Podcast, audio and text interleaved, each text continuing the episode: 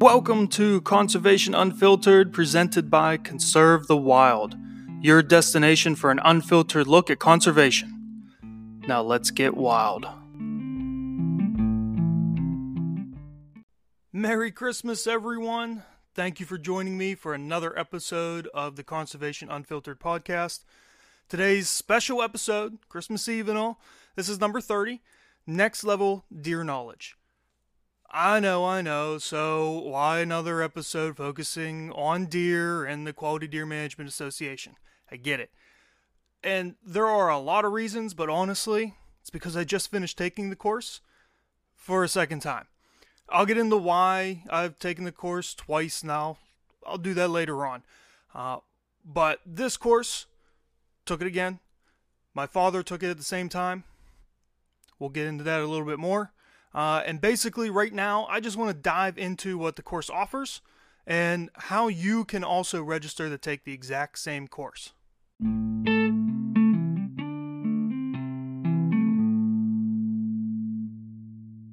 The Quality Deer Management Association is the foremost authority on sharing knowledge about white-tailed deer. They have vast resources of knowledge that they've compiled over the years, and Q D M A members know this. So they expressed an interest in taking their knowledge of deer to the next level. These members wanted to become advanced deer managers as well as hunters. And this led the Q D M A to create certification programs that include personal instruction and even property certification. The first of these certification programs, and the one we're going to be focusing on today, is the Deer Steward one course. Currently, this course is offered online through a partnership with Clemson University. By allowing hunters to access this course online, it becomes very convenient and affordable. And I'll be honest, it was very user-friendly. Basically, you gain access to recordings of presentations from previous Deer Steward classes. Speakers in the videos include wildlife biologists Kip Adams, Joe Hamilton, Brian Murphy, and Matt Ross. Professor Doctor Craig Harper, a renowned wildlife specialist at the University of Tennessee, and Doctor Carl Miller of the University of Georgia also present findings on deer. I mean, talk about a wealth of knowledge, all compiled in one place. So once you get into the course, how is it put together? Basically, the class is broken down into six modules, or sections. Each module covers a very specific topic. So just to let you in on what these topics are, number one is the history of the Q D M A, whitetail biology and ecology. Number two is herd management. Number three, current concerns about white-tailed deer. Number four is about habitat management. Number five is hunter management. And number six is herd monitoring. In each of these modules, there are multiple videos, copies of the PowerPoint presentations, and supplemental readings as well. There's an amazing amount of information at your fingertips, and at first glance, it can look a little intimidating. But trust me, you have nothing to worry about because you have one hundred eighty days or six months to complete the course. Truthfully, though, I find the extended time a blessing and a curse. I know what you're doing right now. You're getting on your phone while you're listening to me, and you're starting to pull up the Q D M A website. And you're trying to look into this course yourself. I get it. It's exciting to think about how much you can learn about deer. The biggest thing you're going to want to know is, how much does this cost? I'll tell you, it's pennies on the knowledge dollar. The cost for non-Q D M A members is two hundred dollars, but you also get a Q D M A membership. So you actually save a little bit of money. If you're not already a member, this is a great way to become a member. If you're already a Q D M A member, which you should be, I've talked about enough. I am. You should be. Let's let's keep this rolling, right? Um, there's a reduced cost of one hundred seventy-five dollars. The Q D M A offers this class free for active military members in combat zones as well. So if you're listening overseas, hey, start taking the course. Get your mind off of Uh, what you're currently thinking about when you have some downtime, and think about what you're going to do when you come back home. The last tidbit of information is for people looking to pursue continuing forestry education credits. So if you're a forester, you need to get some extra credits. Uh, you will need to pay an extra fifty dollars uh, for that level, right, to be able to get these credits. So if you're not worried about them, don't worry about it. If you do need them, you're going to have to shell out an extra fifty dollars, which in my mind would be uh, well worth the cost.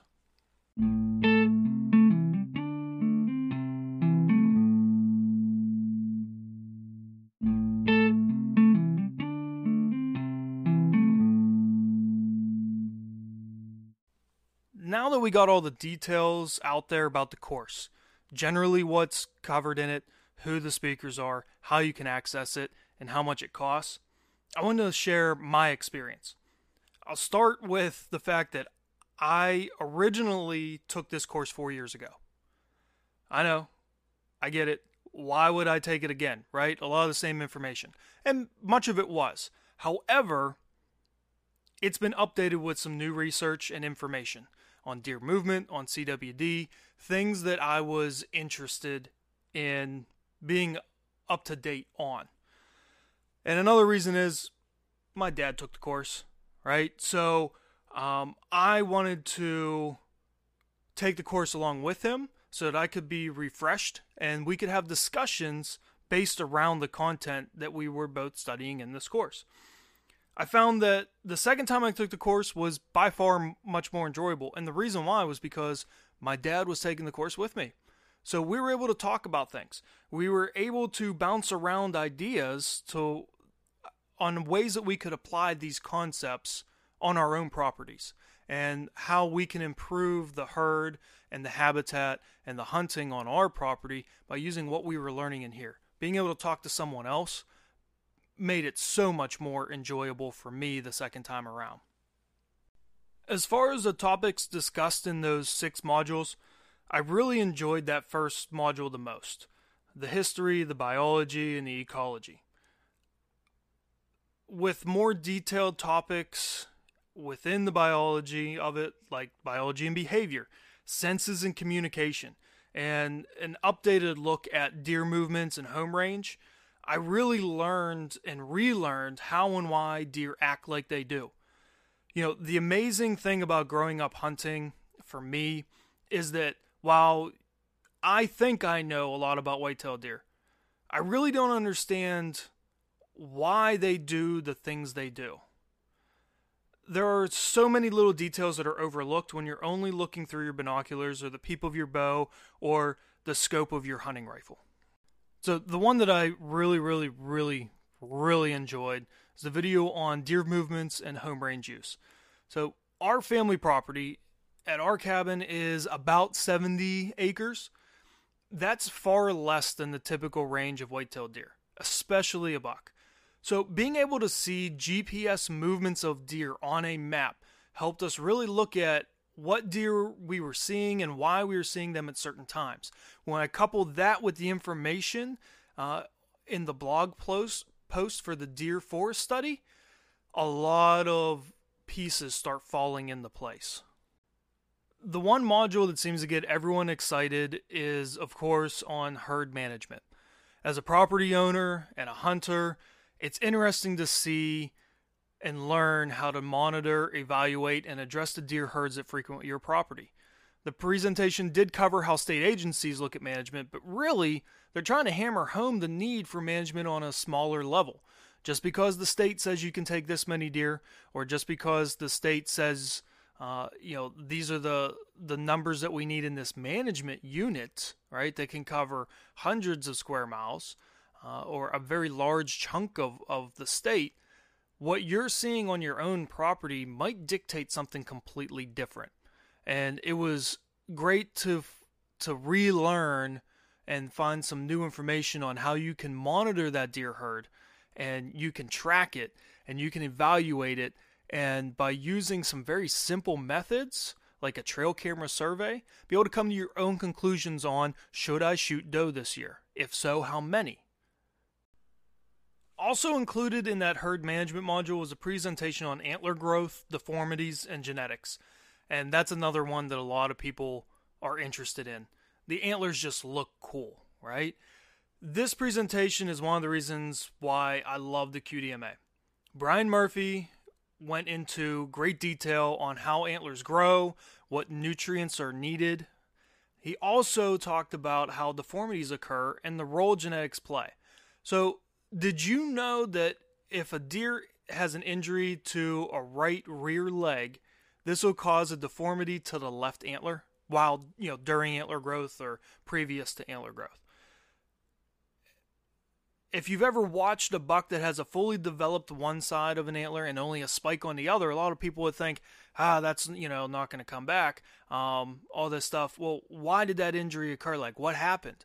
Well, what happened was when he shed that antler, or maybe it got broken off, the pedicle where the antler grows from the from the skull, that ba that base, it then after that will grow with just a spike, right? But that's different from an injury to the antler in velvet, right? So some people like to think that we need to kill bucks that have uh, antler growth that's not up to potential, right? Uh, so if it's a, an injury to the pedicle, understandable. Uh, if it's an injury to uh, a right rear leg or a front leg, and it's going to be like that year after year, okay, fine. You can make that management decision. But what they're also saying is that you can even have a buck that injured his antler while it was in velvet, right? And that causes a deformity. And when that deformity occurs, we think, ah, that's a, that that's not, you know, a pretty rack. It's not symmetrical. But if it was because of that, the next year, he's not going to have that same deformity, right? So their big thing uh, as far as managing based on the way antlers look is, okay, this buck doesn't look great. Wait till next year. Don't take it right now. If we wait till next year, it might come back and be what it was before and, and be up to its full potential. If it's not, then go ahead and, and take that deer. And keeping all that in mind, you know, of course, genetics were talked about, and Brian stayed right in line with what the Q D M A's message is on how to grow bigger antlered deer. I mean, that's what get mo gets most hunters excited. And it's really simple. Food and age are the only things that we as hunters and herd managers can control. The older a deer gets to a certain point, the bigger its antlers are going to be. The better food that it gets, typically from habitat, the bigger the antlers are going to be, or at least the closest to the full potential that that buck has will be, right? Uh, so it makes sense, right? Because half of the genetics that are passed on to each buck fawn is going to come from the does, right? Uh, so because of that, since does don't have antlers, we can't really control the antler genetics in a wild population of deer. Yes, the deer farms are on a, a very highly managed ranch. Uh, you can sort of a little bit control some of those genetics, right? But you're never going to get one hundred percent because, you know, and especially not in the wild deer population, because we don't know what kind of antler growth potential are in is in the D N A of those does, right? Another factor that is surprising to me and is surprising to a lot of people is that typically a buck's only going to sire a handful of fawns in their lifetime, up to ten or, or fifteen, right? And the craziest part is, is that when a doe has twin fawns or, or three fawns, right, uh, we oftentimes like to see doe with multiple fawns, and oftentimes that's what they uh, will do. There's a really good chance that those fawns are going to have separate fathers. And that really good chance is over twenty percent, between twenty-two and twenty-nine percent. That might seem low when you're thinking up to one hundred percent, but think about that. There's a, there are doe out there, roughly twenty percent of the doe that are on your property, that are having twins. twenty percent of the time, those twins are going to have two different fathers. So if you're following Q D M A's message of trying to let young bucks walk, we don't understand the full, you know, you're, you can't see the full potential, what that buck's going to look like, but it's still going to sire fawns, right? Bucks that are dominant and come into rattling and do the, the rutting act, the, have that rutting behavior we're looking for, they don't dominate the breeding. it's, you know, they're the doe are just trying to be bred. So they're going to allow multiple bucks to breed them. And they may have twenty percent of the time fawns that are sired by different bucks. So this is just yet another reason why management methods that focus on calling really aren't feasible, especially in a wild deer population.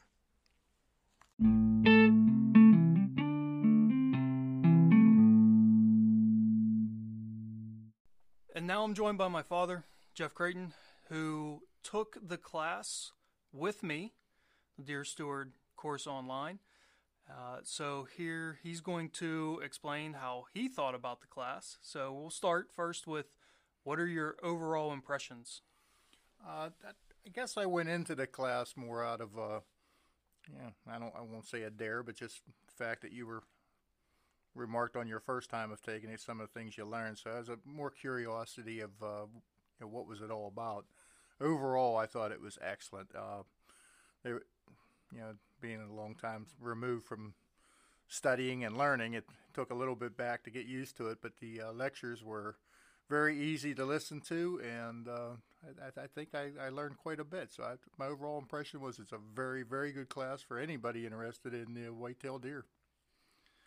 So my favorite part continues to be, from the first time to the second time taking it, is how to age live deer on the hoof, because it's something that I'm still struggling with uh, and still trying to get better at. What was your favorite part of the class? I, I guess maybe that's a, that part of my favorite, but the uh, I'd say the whitetail biology in general, the, uh, the antler growth, uh, some of the uh, reproduction, some of their, I mean, even as much as when they talk about some of their eyes and that. I think myself being an older hunter and growing up with older hunters and myself, you hear some, some things from hunters that you just took for granted were true because you've heard them so much. And to hear actual wildlife biologists that are doing these studies and telling you exactly what they're finding, you find out that some of the things that I've that I've always thought were true were not very much true at all.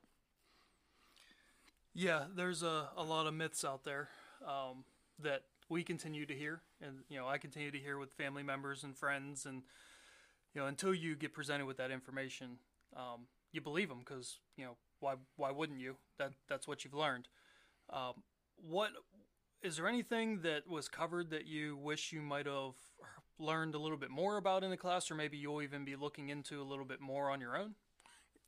Yeah, I, I, I've been on other podcasts, and probably anybody that listens to them probably heard me say this before, but again and again, we don't only own a, a small parcel of ground, and I guess it's not so much what I would like wish I heard more of, but I wish they, it was more directed or ways that, you know, somebody with a smaller area of ground, how they can use these ideas and make them applicable to their application. Uh, and I know the Q D M A mantra, in which we are trying to do, mm-hmm. is to get the co-ops, get, get your other people involved. And we're going to continue to try to do that up there. But if you can't, or until you do, it, it is frustrating to try to, uh, you know, try to visualize how these some of these things are going to work on our property. Uh, I think they do do a fair job of doing that, but I wish they'd get into that in a little more detail. Of course, you can't cover everything in uh, our videos that we're watching, mm-hmm. or and, and I'm glad they're an hour. That was that's another thing I liked about it. They were all segmented enough that you learned without getting overwhelmed with information. So I'd like to thank everyone for listening today. Uh, Definitely want to recommend anyone who is interested in deer to take these courses. Uh, they are well worth the money, uh, so much so that I took it a second time after they updated with some newer information. Uh, if you could give us a rating and review on iTunes, I would greatly appreciate that. But even more, if you could share this podcast with a friend and have them listen to it. Our whole goal here is to bring information and educate people. So the more people that can listen, the more education we are doing. Until next week, have a good one and stay wild.